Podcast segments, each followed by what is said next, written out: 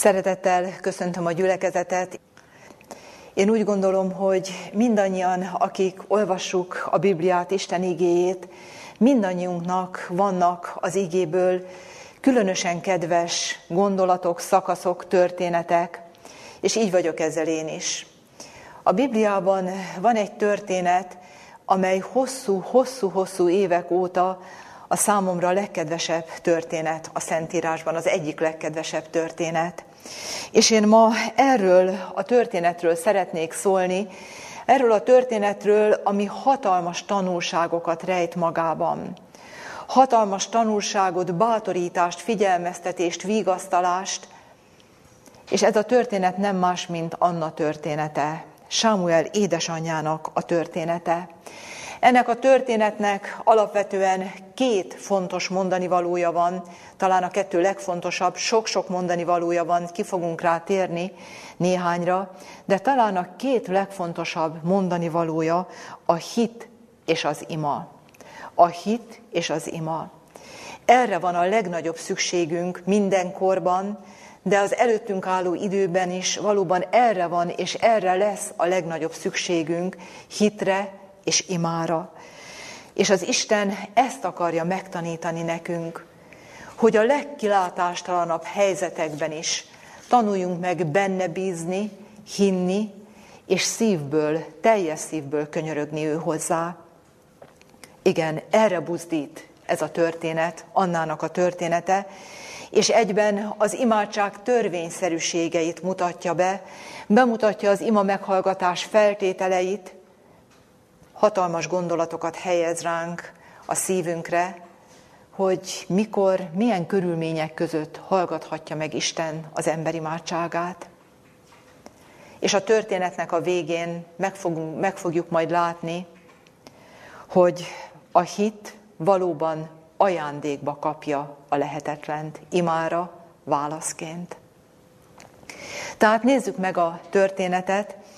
A történet, ugye ez az ószövetségi történet, a bírák kora végén játszódik, és ebben az időszakban az Izrael népének az állapotát, erkölcsi állapotát és lelki állapotát talán azzal lehetne a legjobban jellemezni, hogy az ige két gondolatot is megemlít erről összefoglalásként, hogy ebben az időben ritkán volt az Úrnak kijelentése az ő népéhez, mert olyan mély erkölcsi állapotok uralkodtak, olyan mérvű elfordulás volt az Istentől, és nem csak a nép között, hanem ki kell, hogy mondjuk, hogy a papok között.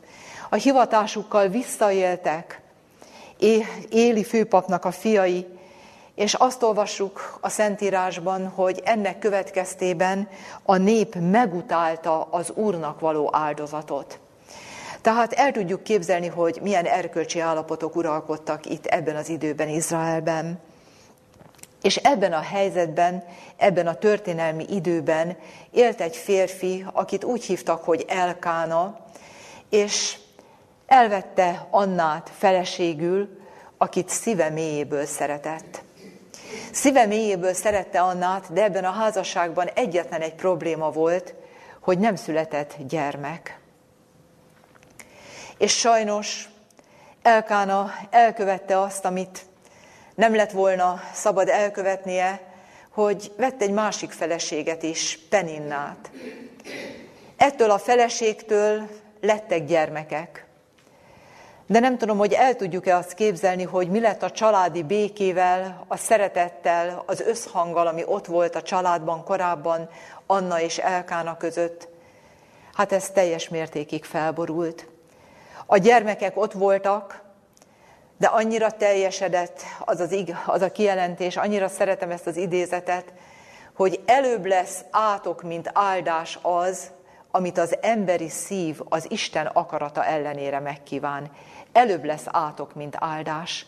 Ebből is előbb lett átok, mert felborult a családi béke, keserűség, szomorúság, vetélkedés támad a családban. És innentől kezdve olvassuk az igét, Sámuel első könyvéből fogunk felolvasni részleteket. Sámuel első könyvében azt olvassuk, hogy Elkána annak ellenére, hogy Peninna szülte neki egymás után a gyermekeket, ő szíve mélyéből Annát szerette. Ennek ellenére. És azt olvassuk, hogy ezt úgy mutatta ki, az első fejezet negyedik versét olvassuk, tehát többek között ebben is kifejezésre juttatta a szeretetét, hogy azon a napon, melyen Elkána áldozni szokott Peninnának, az ő feleségének és minden fiának és leányának áldozati részt adott. Annának pedig két akkora részt adott, mivel Annát igen szerette, de az Úr bezárta az ő méhét. Tehát Annát kifejezhetetlenül szerette, és ebből is meg akarta mutatni az ő becsülését, értékelését, hogy noha meddő, nincsenek gyermekek, de szíve mélyéből szereti Annát. És nézzük meg, hogy ez mit váltott ki a vetétásból, Peninnából. Neki voltak a gyerekei. De azt olvassuk a hatodik versben, hogy igen bosszantotta pedig Annát vetélkedő társa, hogy felingerelje, mivel az Úr bezárta az ő méhét. És innen olvasom a hetediktől a tizenegyedikig terjedő verseket, és utána ezt fogjuk majd részleteiben megbeszélni. És így történt ez esztendőről esztendőre, valahányszor felment az úrnak házába, ekképpen bosszantotta őt, ő pedig sírt, és semmit sem evett. És mondta néki Elkána, az ő férje, Anna, miért sírsz, és miért nem eszel, mi feled bánkódol szívedben, avagy nem többet érek én neked tíz fiúnál?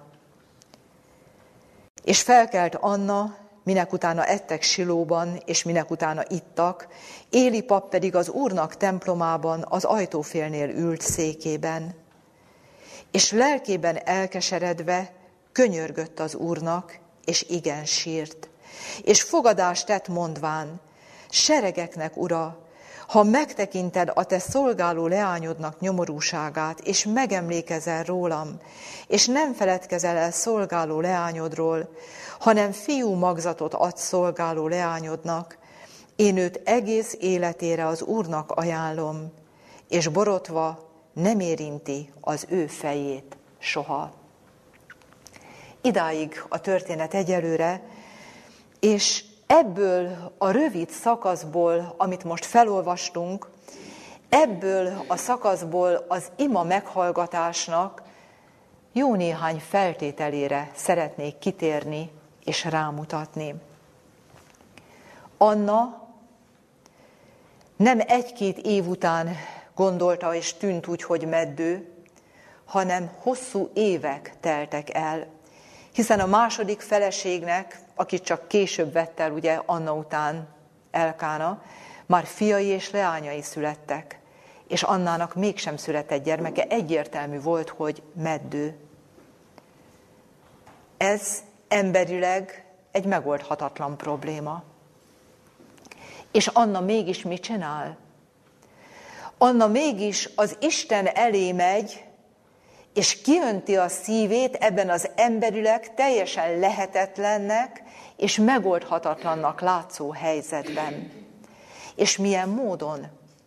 Hittel fordul az Isten elé. Élő hittel fordul az Istenhez.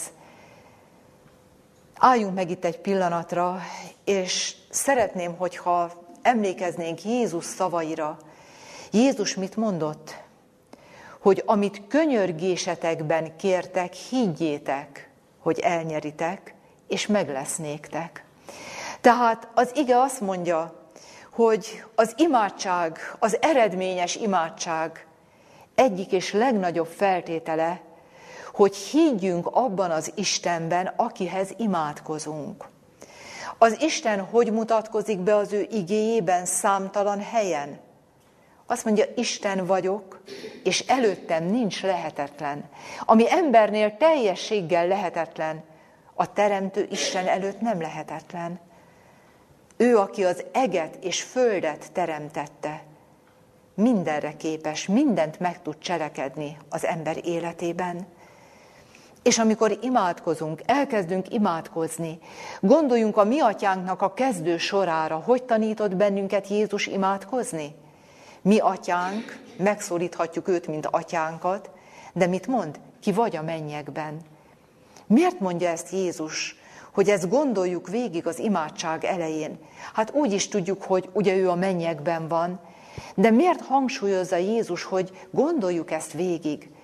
Mert ha végig gondoljuk, hogy én ahhoz a valakihez imádkozom, aki a mennyekben van, aki minden hatalom menjen és földön, ez erősíti a hitemet, hogy valóban elmondhatom neki az én szívem problémáját, ráhelyezhetem a számomra megoldhatatlan ügyet, és biztos vagyok benne, hogy a legjobb kezekben lesz, a mindenható kezében lesz az én ügyem.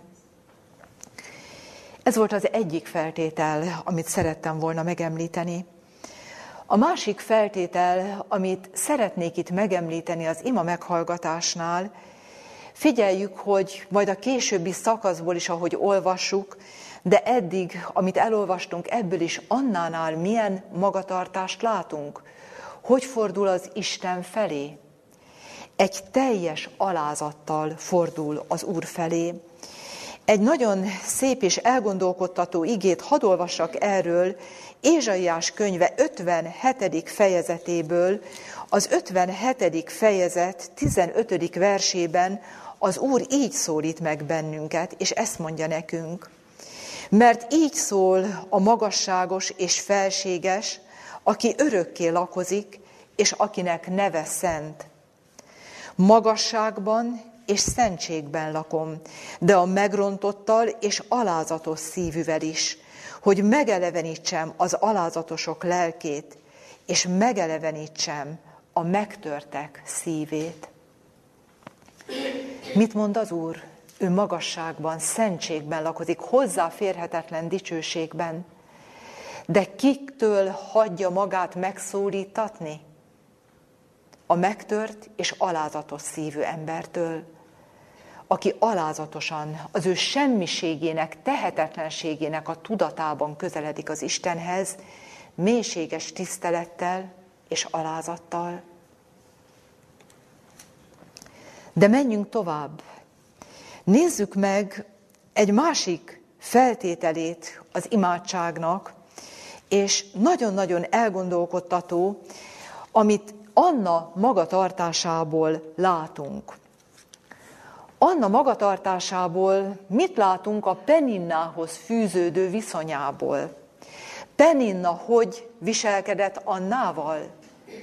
Peninna bosszantotta Annát ingerelte őt. Ezt írja a Biblia, de nyilván benne volt ebben a gúnyolódás, hogy igen, neked nincsenek gyerekeid, nekem vannak gyerekeim, a lenézés, a megvetés. Tehát Penina igen kegyetlenül és gonoszul bánt Annával. De hadd kérdezzem meg, hogy mit olvasunk Anna magatartásáról? Anna bántotta Peninnát? Olvasuk egy szóval is? Nem. Anna egyetlen egy szóval nem bántotta vissza Peninát. Nem bonyolódott bele egy ilyen szó párbajba, hogy igen, neked vannak gyerekeid, de a férjünk engem szeret jobban. Nem tudom, értjük? Szóval egy szóval semmit, semmit nem mondott. Sőt, mit látunk Anna magatartásán? Anna nem zúgolódik és nem követelőzik. Se a családban, a férjével szemben, se az Istennel szemben. Hogy látjuk ezt az igében? Azt mondja, hogy Uram, ha megemlékezel rólam, ha, és, és te adsz nekem gyermeket. Tehát mennyire, mennyire alázatosan, nem követelőző módon, hogy igen, a másiknak lehet, nekem nem lehet, miért pont én, megint velem, és miért? Semmi követelőzés, hanem alázatosan az Istenre bízva ügyét terjeszti hittel a kérését az Isten elé. Honnan látjuk azt, hogy Anna, mert azt látjuk, hogy az Istennel szemben az imádságában mennyire alázatos és mennyire nem követelőző, de a történet eddig felolvasott részéből honnan látjuk azt, hogy a férjét sem zaklatta állandóan ezzel a problémával hogy igen, neki van gyereke, nekem nincs. Honnan látjuk ezt? A történetnek ebből a részletéből. Én onnan látom ezt, és onnan vélem ezt felfedezni, amikor Elkána a nyolcadik versben azt olvassuk, amikor Anna sír, és semmit nem eszik, és szomorú, azt mondja neki, hogy Anna, miért sírsz, és miért nem eszel? Mi feled bánkódol szívedben? Avagy nem többet éreké én neked tíz fiúnál? Tehát a Biblia nem írja le azt, hogy Anna nem zaklatta a férjét ezzel állandóan, de én ebből az igéből egyértelműen azt látom, hogy ha Anna állandóan nyaggatta volna a férjét, és panaszkodott volna, és kesergett volna a férjének, akkor nem kérdezte volna meg Annát, hogy, hogy miért sírsz, mi feled bánkódol a te szívedben. Anna szívében hordozta a fájdalmát és keserűségét, és az ő szíve kérését és az ő ügyét alázattal és élő hittel az Isten elé terjesztette. És itt szeretnék felolvasni két idézetet, a Közösség Istennel a gyakorlati útmutató az Imádság iskolája című idézet gyűjteményből szeretnék felolvasni két rövid idézetet. Az első idézet így hangzik, az ima kulcs a hit kezében, amely megnyitja a mennyei tárház ajtaját, ahol a mindenható végtelen kincséjének forrásai vannak felhalmozva. Milyen szép ez az idézet? Az ima kulcs a hit kezében, amely megnyitja a mennyei tárház ajtaját, ahol a mindenható végtelen kincseinek forrásai vannak felhalmozva.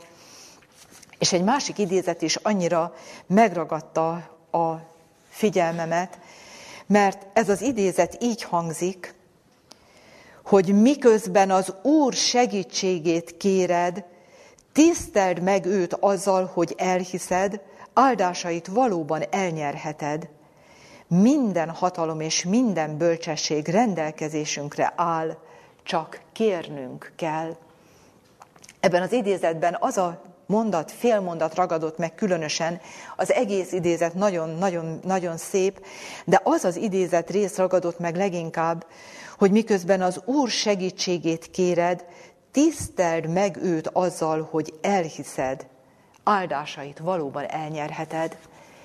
Mi az Urat tiszteljük meg azzal, ha élő hittel elmondjuk neki a mi gondjainkat, és ráhelyezzük a mi problémáinkat. Az Úr hogy szólít meg bennünket az igében? Azt mondja az 50. Zsoltárban, hogy hív segítségül engem a nyomorúság idején. Hív segítségül engem a nyomorúság idején. Az Úr szólít fel bennünket, hogy hittel, bizalommal keressük őt, és őt tiszteljük meg azzal, ha teljes hittel, teljes bizalommal, őszintén feltárjuk előtte a mi szívünk kéréseit, tudva azt, hogy bármikor, amikor ő jónak látja, ránk áraszthatja az ő áldásainak a teljességét. De szeretnék még megállni, mielőtt a történetet tovább olvasnánk, és még szeretnék megemlíteni még három szempontot ebből a rövid szakaszból, amit idáig felolvastunk, ami szintén az ima meghallgatás feltételeit mutatja. Azt látjuk ebből a szakaszból, amint az előbb említettem, hogy Anna nem gyűlölködött Peninnával szemben. Nem vágott neki vissza. Anna nem hordott haragot a szívében.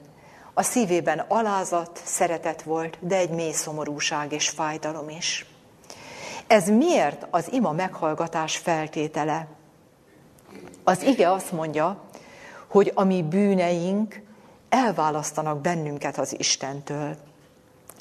Tehát mielőtt az Istenhez megyünk, és fordulunk bármilyen kérésünkkel, előtte mindig tartsunk őszinte önvizsgálatot, és valljuk meg előtte őszintén a mi bűneinket, hogy Jézus által megbocsátásra kerüljenek a mi bűneink, hogy a bűn, mint akadály elháruljon Isten és közöttünk, hogy meghallgathassa a mi imádságainkat.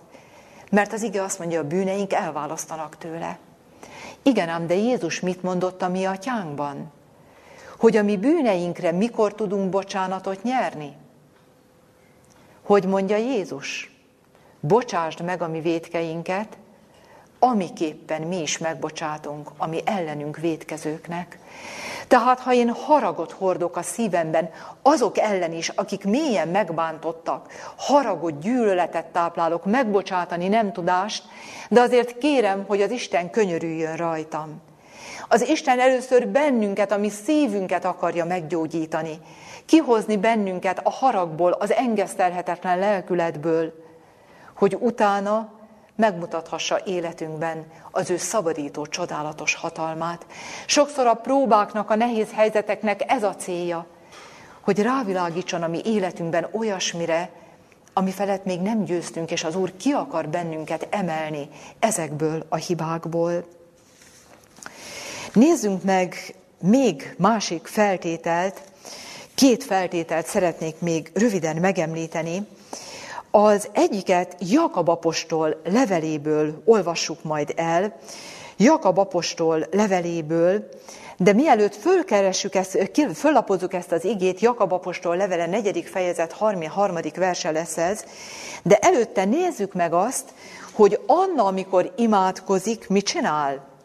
Fogadást tett az Úrnak. És mit fogadott meg? Hogy ha az Úr fiú gyermeket ad neki, ugye a 11. vers mit mond, akkor ezt a fiú gyermeket egész életére az Úrnak fogja ajánlani. Egész életére az Úrnak fogja szentelni ezt a gyermeket. Miért fontos ez a Biblia versnek ez a részlete az ima meghallgatás feltételeiként? Olvassuk el ezek után Jakab apostol leveléből, Jakab apostol levele negyedik fejezetének a harmadik verse azt mondja, kéritek, igen, tehát a kéréseiteket, kéritek, de nem kapjátok, mert nem jól kéritek, hogy gerjedelmeitekre költsétek azt. Mit mond az ige? Az ember sokszor teljesen önző és rossz, helytelen indítékból kér valamit az Istentől. És nézzük meg, Anna nem így kérte. Nem azért kérte azt a gyermeket, hogy akkor majd büszkélkedhessen Peninna előtt, hogy na lám, nekem is van gyermekem, és az enyém okosabb is, mint a tied, meg szebb is. Tehát nem azért, hogy egy, egy vita alap, vagy egy vetélkedés alap lehessen. Ő miért kéri ezt a gyermeket? Hogy az egész életére ezt a gyermeket az Úrnak tudja szentelni. Anna is tudta, hogy milyen állapotok uralkodnak Izraelben, és egy fiú gyermekért könyörgött, akit az Isten megáldhat, akit egész életére az Úrnak tud szentelni. Anna nem tudott más tenni, mint őszinte szívből könyörögni ezért az áldásért. Igen, ez is az ima meghallgatás feltétele, hogy nem önző célból kéri, nem rossz célból kéri, hanem nemes, teljesen nemes célból kéri az ő, az ő, fogalmazza meg az ő kérését. És még egyetlen egy igét hadd olvassunk el, János első leveléből, János első levele, 5. fejezet, 14. versét olvassuk el. Azt mondja itt az ige, és ez az a bizodalom, amelyel ő hozzá vagyunk, hogyha kérünk valamit az ő akarata szerint, meghallgat minket. Mit mond az ige? Ha kérünk valamit az ő akarata szerint, meghallgat minket. Mit jelent ez a feltétele az ima meghallgatásnak, ez a feltétele? Hadd mondjam, hogy az Isten sokkal jobban szeret bennünket annál, mint hogy egyszerűen automatikusan minden kérésünket teljesíteni. Mi nem tudjuk, mi válik igazából a mi javunkra. Nekünk vannak elképzeléseink, de a végtelenül bölcs Isten, és azt mondja, hogy ez az a bizodalom, amelyel ő hozzá vagyunk, hogy az ő akarata szerinti kéréseket fogja nekünk megadni, ami nekünk igazából a javunkat szolgálja. Miért? Mit mondtunk? Az Isten mindenható Isten, de végtelenül bölcs is, látja a jövőt. Tudja, hogy azokkal az ajándékokkal, amiket kérek tőle, azokkal a dolgokkal, amiket kérek tőle, én hogy élnék, a javamra válik, vagy nem. És ha az ő akarata szerint kérem, akkor meghallgatja az ember kérését. Igen, Anna így könyörög az Úr előtt, ezzel a hittel, bizalommal, és mindezek hátterén, amit az előbb megemlítettünk.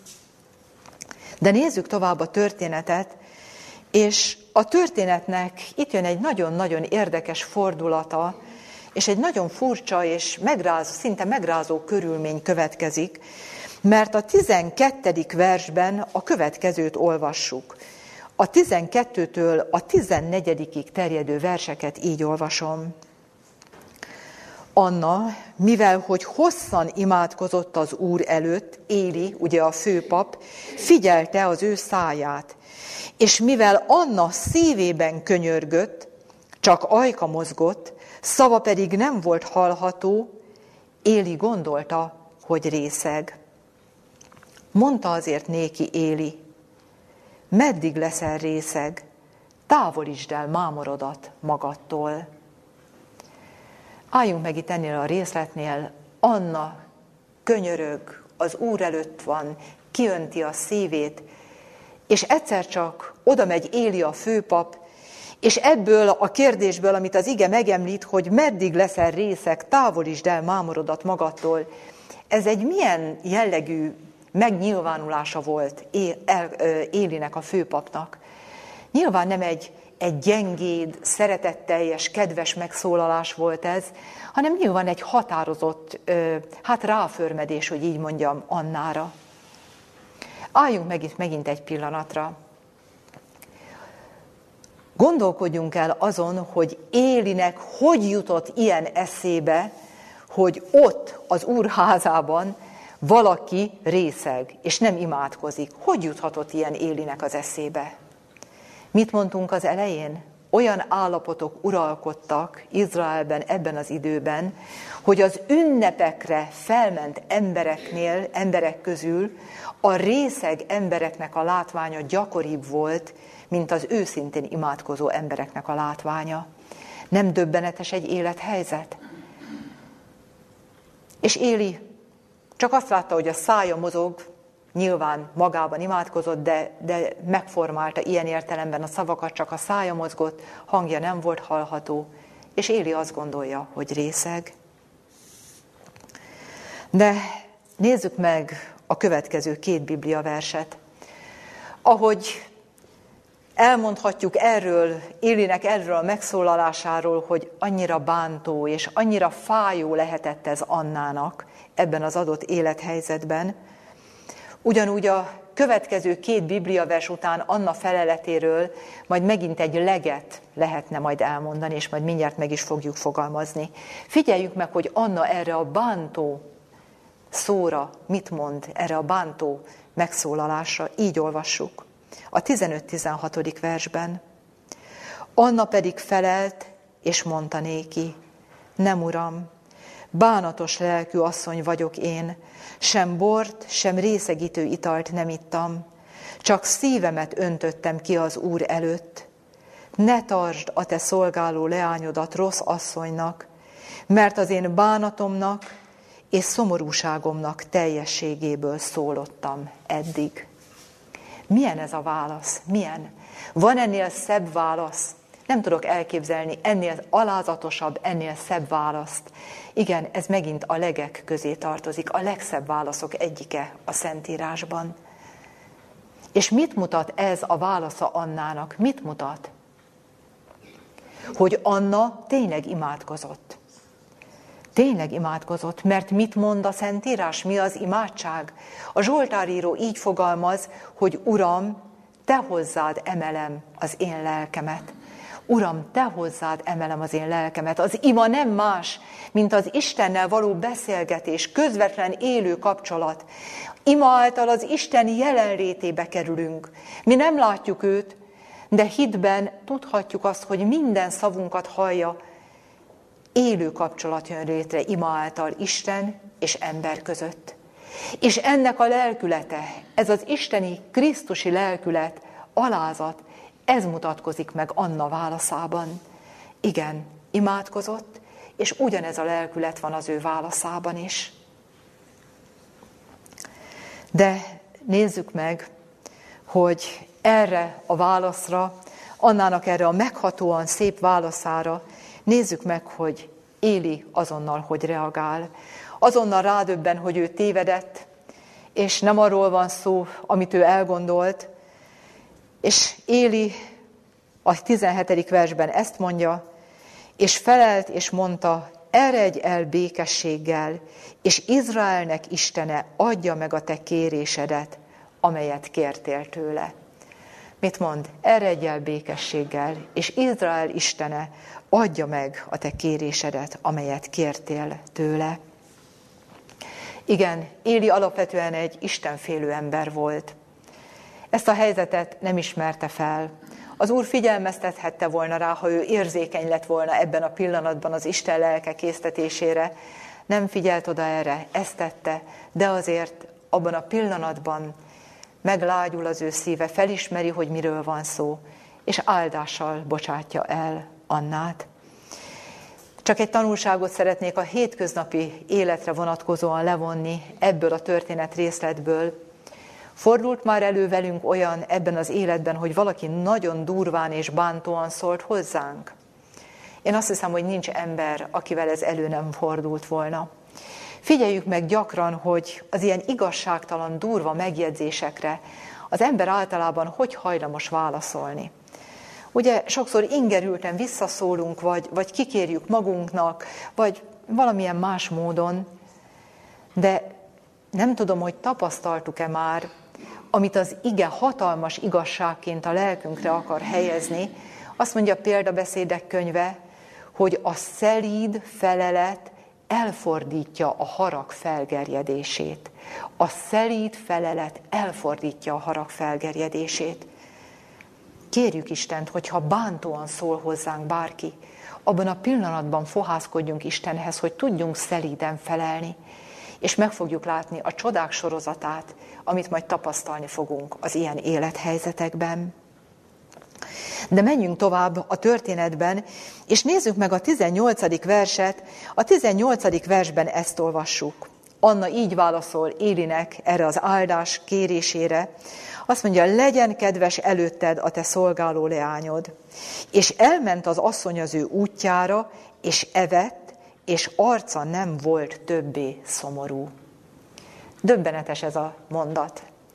Mi történik? Anna ott van, Éli előtt, Imádkozott Anna, jön ez a párbeszéd, és utána azt olvassuk, hogy Anna elment az ő útjára, evett, és többé nem volt szomorú. Az az asszony, aki előtte sírt, szem, semmit nem evett, és bánkódott. Mi történt Annával? Változott valami ebben a pillanatban az ő helyzetében? Történt valami fordulat ebben a pillanatban? Semmi.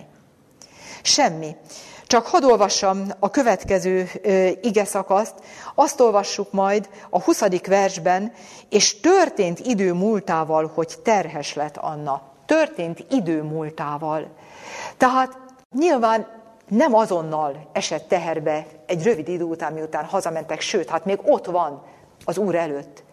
És már az ő arca nem szomorú, eszik, és örvendezik. Miért? Mi ez a hatalmas fordulat? Itt szeretném az igazi imádságnak az egyik nagyon nagy törvényszerűségét megemlíteni. Ha az ember őszintén ki tudja önteni szívét az Isten előtt úgy, ahogy ezt Anna életében is és történetéből látjuk, akkor az a nyomasztó teher, ami idáig ott terhelte az ember szívét, ami lehúzta sokszor egészen a földig, az a teher könnyűvé válik az ember lelke felszabadul a teher alól. Szeretnék olvasni ezzel kapcsolatban is két Zsoltárigét. A 94. Zsoltár azt mondja, mikor megsokasodtak bennem az én aggódásaim, a te vigasztalásaid megvidámították az én lelkemet. Még nem történik változás sokszor az ember élethelyzetében azonnal, de az imádság hatására ez egy hatalmas törvényszerűség. az Úr leveszi a lelkünkről, a szívünkről a terhet.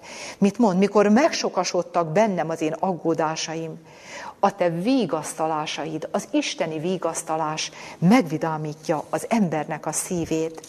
A 138. Zsoltárból is olvasunk még egy igét, ami hasonló gondolatot fogalmaz meg. A harmadik vers azt mondja, mikor kiáltottam, meghallgattál engem, felbátorítottál engem, lelkemben erő támadt.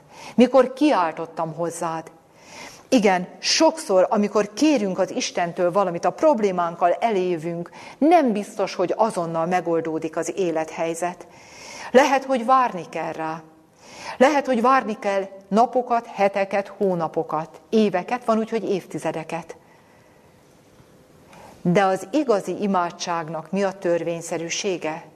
Hogy az Isten leveszi rólunk a terhet, mert ha megtaláljuk őt igazából imában, akkor ott van az a bizalom bennünk, amit így olvasunk az igében, hogy az ügy te előtted van, Uram, és én te reád várok. Az ügy te előtted van. Te forgatod az én ügyemet. Te tudod, hogy mikor aktuális az, amit én kértem, hogy megad. Te tudod, hogy úgy adod-e meg, ahogy én kértem, vagy valami jobbat akarsz nekem adni annál, vagy éppen az nem válik javamra, és nem azt adod, hanem más fogsz nekem adni, ezt csak is az Úr tudja, de ha én megtalálom őt imában, akkor ezek a gondolatok, az Isten gondolatai, vigasztalásai felbátorítják az embert. Olyan hatalmas dolog ez, olyan hatalmas dolog, mennyi minden aggódásunk, félelmünk, bánatunk, keserűségünk van, és micsoda hatalmas lehetőség az ima, hogy ezeket letehetjük az Isten kezébe. És nincs olyan probléma, amire neki megoldása ne lenne, és nincs olyan nehéz élethelyzet, amiben erőt és vigasztalást ne tudna adni. Hatalmas ajándék az imádság, nem is tudjuk felmérni, hogy milyen kulcs van a kezünkben. Mit olvastunk az elején?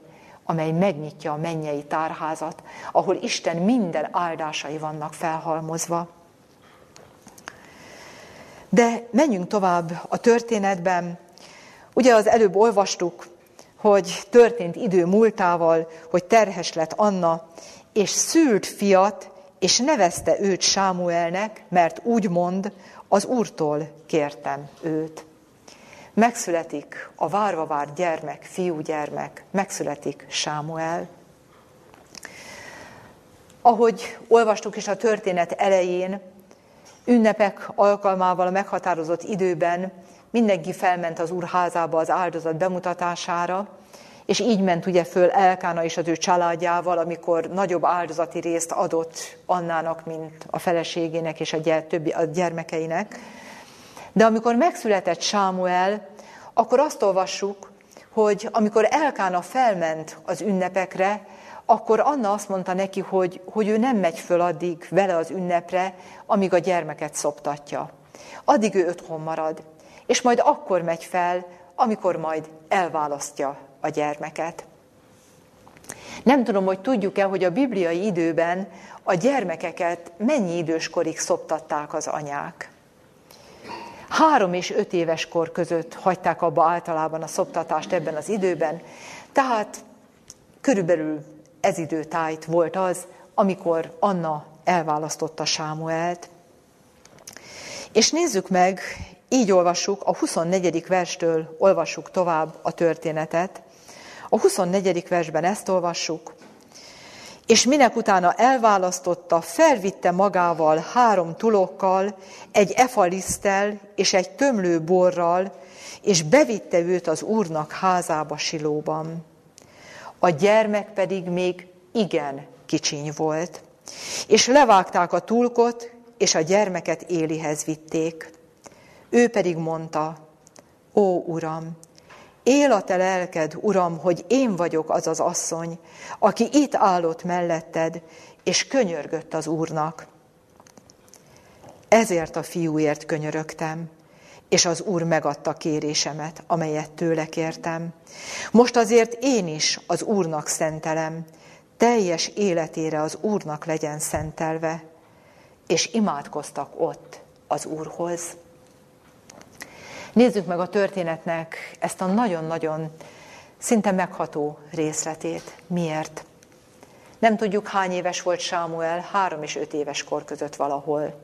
De azt mondja, hogy igen, kicsiny volt a gyermek. És mit csinál Anna? Felviszi a gyermeket. És mit jelent az, hogy ő az Úrnak szentelte ezt a gyermeket? Még amikor kérte imában és fogadást tett az Úrnak, hogy az Úrnak szenteli teljes életére? Ez azt jelentette, hogy ő fölvitte oda az Úr házába, és a gyermeket otthagyta a főpap gondjaira bízva. Nem tudom, hogy ezt el tudjuk-e képzelni, ezt az élethelyzetet. Anna megfogadta ezt. És mit tesz Anna? Megadja az Úrnak az ő fogadását. De nem kénytelen, kelletlen, hanem hálás szívvel adja meg azt, amit fogadott. Igen, imádkoztak ott az Úrhoz. És majd látni fogunk Anna hálaadó énekéből néhány gondolatot. Álljunk meg itt egy pillanatra, és gondolkodjunk el azon, hogy vajon mi fogadkoztunk-e már az életben, azaz fogadtunk-e már meg valamit az Istennek. Ha megsegít bennünket ebben vagy abban a helyzetben, akkor ez vagy az lesz, ezt vagy azt fogjuk tenni. Volt-e már vajon ilyen a mi életünkben? És vajon, amikor az Úr kegyelmesen meghallgatott bennünket, akkor mi mindent megadtunk, bár csak így lenne, hogy elmondhatnánk, hogy igen, mindent megadtunk, amit fogadtunk. De milyen gyakori az, hogy az ember megfogad a nyomorúságában valamit, és mihelyt a helyzet jobbra, jobbá válik, ugye az ember így gondolja sokszor, amikor az Isten ugye könyörül az emberen, milyen gyakran megfeledkezik az ember az ő fogadásairól.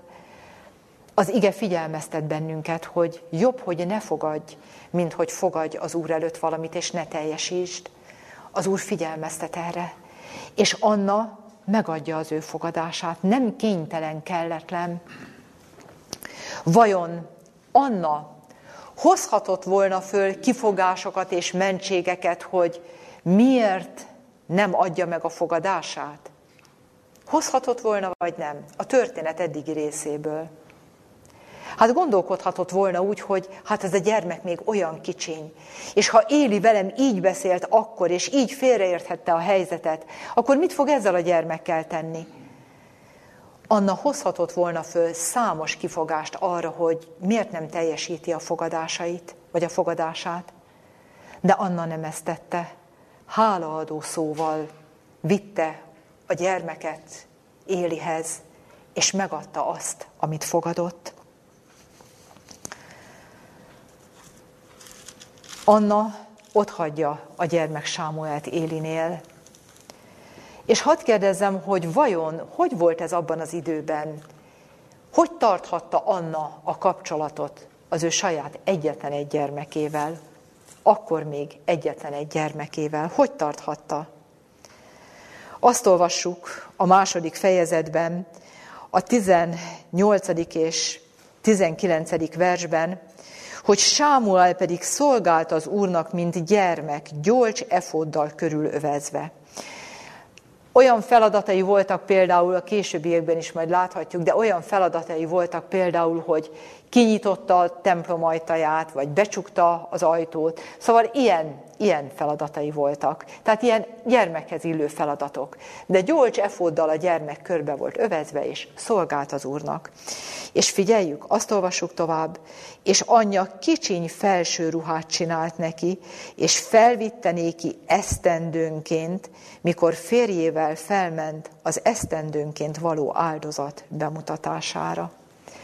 Gondoljunk bele abba, hogy az egyetlen gyermeke, hogy hozzánőhetett, három és öt éves kor között lehetett ez a kisgyermek, és felviszi az úr házába, ott hagyja, és évenként felmegy, hogy meglássa a gyermeket. És mit csinált? Mindig vitt neki kicsiny felső ruhákat. Nyilván elképzelte, hogy mennyit nőtt az a gyerek egy év alatt, és vitte neki a ruhácskákat. De ezek a ruhácskák milyenek voltak? Ezek a ruhácskáknak minden egyes szála imával volt átszőve. Imádkozott. És miért imádkozott? Mit kért az Istentől? Nem világi nagyságot kért az ő fiának, hanem olyan nagyságot, amit a menny értékel, jellembeli nagyságot, hogy valóban be tudja tölteni az életének a rendeltetését, hogy az Úr fel tudja az ő fiát használni Izrael népének ebben a nagyon súlyos és sötét időszakában. És hadd kérdezzem meg, hogy az, Anna, hogy az Úr gondoskodik annáról a későbbiekben. Hogy olvassuk a történetet? Azt olvassuk Sámuel első könyve második fejezetének a 20. versében, a 20 és 21. versében. És megáldotta Éli Elkánát és az ő feleségét, és mondta, adjon az Úr néked magzatot ez asszonytól a helyet, akiért könyörgött, és akit az Úrnak kért, és hazamentek. Ugye, tehát amikor ott hagyta, ugye Éli így áldotta meg őket. És mi történt? És meglátogatta az Úr Annát, aki az ő méhében fogadott, és szült három fiút és két leányt, és a gyermek Sámuel felnevekedett az Úrnál. Tehát az Úr nem feledkezett el Annáról. Adott neki még három fiút és két leányt. Igen, Anna hűséges volt, Anna szíve mélyéből szerette Istent, megadta az ő fogadását, nem kénytelen, kelletlen, hanem igazán őszinte szeretetből, és az Úr megjutalmazta gazdagon az ő, az ő életét, az ő lelkületét. És nézzük meg ezek után befejezésül, én szeretnék olvasni a Anna hálaadó énekéből néhány gondolatot. A második fejezetnek az első tíz verse tartalmazza ezt, és ebből szeretnék felolvasni néhány gondolatot. Ének a Bibliában, hálaadó ének, ez mit jelent? Az ének mindig egy tapasztalat, egy Istennel szerzett tapasztalatnak a megfogalmazása. Ezeket sokszor meg is zenésítették, de alapvetően az Istennel szerzett tapasztalatnak az elmondása. És nézzük meg, Anna mit fogalmaz meg, milyen tapasztalatot szerzett ennek a történetnek alapján az Istennel. Így olvassuk a második fejezet harmadik és negyedik versét.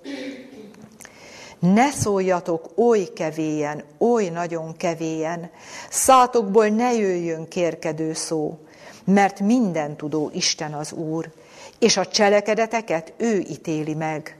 Az erős kéziasokat megrontja, és a roskadozókat erővel övezi fel. Mit mond ebben a gondolatban Anna, mit fogalmaz meg? Milyen tapasztalatára utalhat, amikor azt mondja, hogy ne szóljatok oly kevélyen, oly nagyon kevélyen, szátokból ne jöjjön kérkedő szó. Milyen tapasztalatáról emlékezik meg? Nyilván a Peninna bántásairól, amikor kérkedett és, és megvetette Annát. És mit mond Anna? Ne tedd, ne tedd ember ezt. Miért?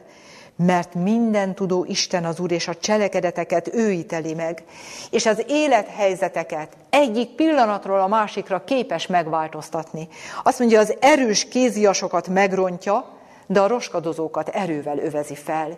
Egyik pillanatról a másikra az Isten egy-egy adott élethelyzetet őszinte imádság hatására egyik pillanatról a másikra képes megfordítani. És ezt Anna élő tapasztalatként tudta itt megfogalmazni. A következő nagyon érdekes gondolat a hatodik, hetedik versben található. Azt mondja, hogy az Úr öl és elevenít, sírba visz és visszahoz. Az Úr szegényé tesz és gazdagít, megaláz és fel is magasztal. Figyeljük meg, milyen érdekes ellentét párokat mond. És az ellentét párokban mindig először a negatív dolog szerepel ilyen értelemben, és utána jön a pozitív. Mit mond? Öl, de utána megelevenít. Sírba visz, de utána visszahoz. Szegényé tesz, de gazdagít, megaláz és fel is magasztal. Nagyon érdekes törvényszerűséget látunk, amit Anna meg is tapasztalt. Az Isten nagyon sokszor megenged az ember életében nehézségeket, problémákat, akadályokat, megenged az Isten. Nagyon sok célja van ennek. De az Istennek az egyik célja az az, hogy a lelkünkből kiégesse azt a rosszat, ami még ott van a szívünkben. Miért? Hogy amikor megáld bennünket, amikor valóban gazdagon megjutalmazza az ember kérését, itt nem csak anyagira gondoljunk, hanem bármilyen szempontból. Ugye az Isten, amikor, amikor megáldja az embert valamivel, vagy valamikkel, hogy akkor az ember el ne bízza magát. Az ember felhuvalkodottá ne váljon. Ha az ember megtanulta az alázat útján, az igazi, a nyomorban, meg minden élethelyzetben az igazi alázatot, megtanulta az igazi Istenre hagyatkozást, igazából sírba megy az ember, mit jelent? Összetöretik az embernek a régi énje Krisztusban. Akkor az Isten gazdagon meg tudja áldani az embert, fel tudja magasztalni. Hatalmas dolgokat tud akkor az Úr az emberért cselekedni. Mert az ember akkor már nem lesz felfuvalkodott, hanem valóban mindenért, minden körülmények között az Istennek adja a dicsőséget, nem magának tulajdonítja azt, amit Isten ajándékként ad neki. Milyen szomorú látványa ez az életnek, hogy az ember elnyer Istentől áldásokat, tehetséget, képességet, jó munkát, bármit, és akkor az ember magának tulajdonítja. Az ember magának tulajdonítja. Az Isten nagyon sokszor a benne bízó embert el akarja idáig vezetni, ugye a mélypontig bizonyos értelemben, hogy utána kockázat nélkül fel tudja magasztalni, mert a dicsőséget nem magának fogja tulajdonítani, hanem mit fog tudni kimondani? Azt fogja tudni kimondani, amit a kilencedik versben így olvasunk, Anna így fogalmazza meg, mert nem az erő teszi hatalmassá az embert, nem az emberi képesség, az emberi gazdagság, az emberi ügyesség, az emberi tehetség, nem ezt teszi nagyjá az embert, nem az emberi erő, hanem az Isten az, aki az igazi segítséget tudja nyújtani. Ővé minden dicsőség ebben az életben, mindenünk, amink van, tőle van, és az ő kegyelme az, hogyha mi ezáltal valamit el tudunk ebben az életben érni. Igen, hogy megtanuljuk ezt, nem az erő teszi hatalmassá az embert, hanem egyes egyedül az Isten áldása az, ami meggazdagítja az embert. És mi lesz a gyermek Sámuelből, akit Anna az Úrnak kért? A gyermek Sámuelből próféta, bíra, a nép lelki vezetője, pap lesz belőle, Istennek szolgál. Tehát ki kell, hogy mondjuk azt, hogy Sámuel olyan mélyponton kerül Izraelnek ilyen értelemben az élére, hogy abból a mélypontból egy csodálatos felemelkedés következhetett be Izrael népe életében. Isten hatalmasan fel tudta használni Sámuelt, hogy kimozdítsa a népet erről a holdpontról. Igazi megújulás következett a nép között nagyon sok területen. És mi volt ennek a kulcsa? Egy asszonynak, egy meddő asszonynak a szívből jövő őszinte, hittelteljes imádsága és kérése.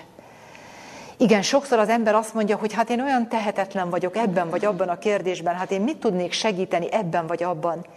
Egy dolgot a legbetegebb, a legelhagyatottabb, a legegyszerűbb ember is meg tud tenni.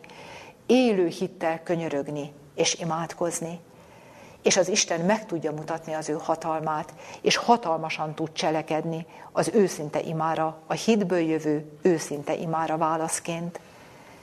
És az ember mit fog megtanulni? Az ember megtanulja saját tapasztalatából, hogy a hit ajándékba kapja a lehetetlent. És ilyen tapasztalatokat kívánok mindannyiunknak. Amen. Imádkozzunk. Menje jó atyánk, kegyelmes Istenünk, szívünk mélyéből szeretnénk hálát és köszönetet mondani neked azért, hogy a te ígédben ezt a történetet is megörökítetted, Anna történetét. Köszönjük Istenünk, hogy annyi vigasztalás van ebben a történetben. Köszönjük, hogy felhívsz bennünket arra, hogy mi hívjunk téged segítségül a nyomorúság idején, mert Te megszabadítasz bennünket, és mi dicsőíthetünk Téged a szabadulásért. Köszönjük Istenünk azt, hogy Te rámutatsz arra, hogy az őszinte imádságot Te mindig meghallgatod, és a kéréseink megvannak Te nálad, és köszönjük a Te bölcsességedet, a Te szeretetedet, hogy akkor és úgy válaszolsz a mi kéréseinkre, ami nekünk igazából a javunkat szolgálja.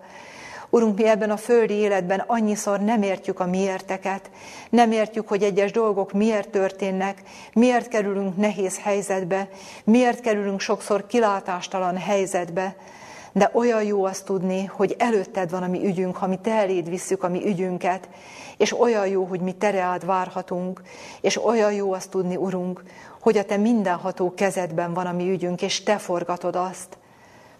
Istenünk, kérünk téged, égest ki a lelkünkből az engesztelhetetlen, megbocsátani nem tudó lelkületet, adjál igazi szelítséget, alázatot, és adjál kitartást, türelmet, álhatatosságot az imádságban, és élő hitet. És Urunk, előre is hadd köszönjük meg neked azt a sok-sok áldást, amit majd ránk akarsz árasztani, ha igazából megtanulunk hittel imádkozni Te hozzád. Urunk, adjál nekünk gazdag tapasztalatokat így veled, és előre is hadd mondjunk köszönetet és hálát mindenért, Jézus Krisztusért. Amen. Úristen, nékezzem az ének, mert nincsen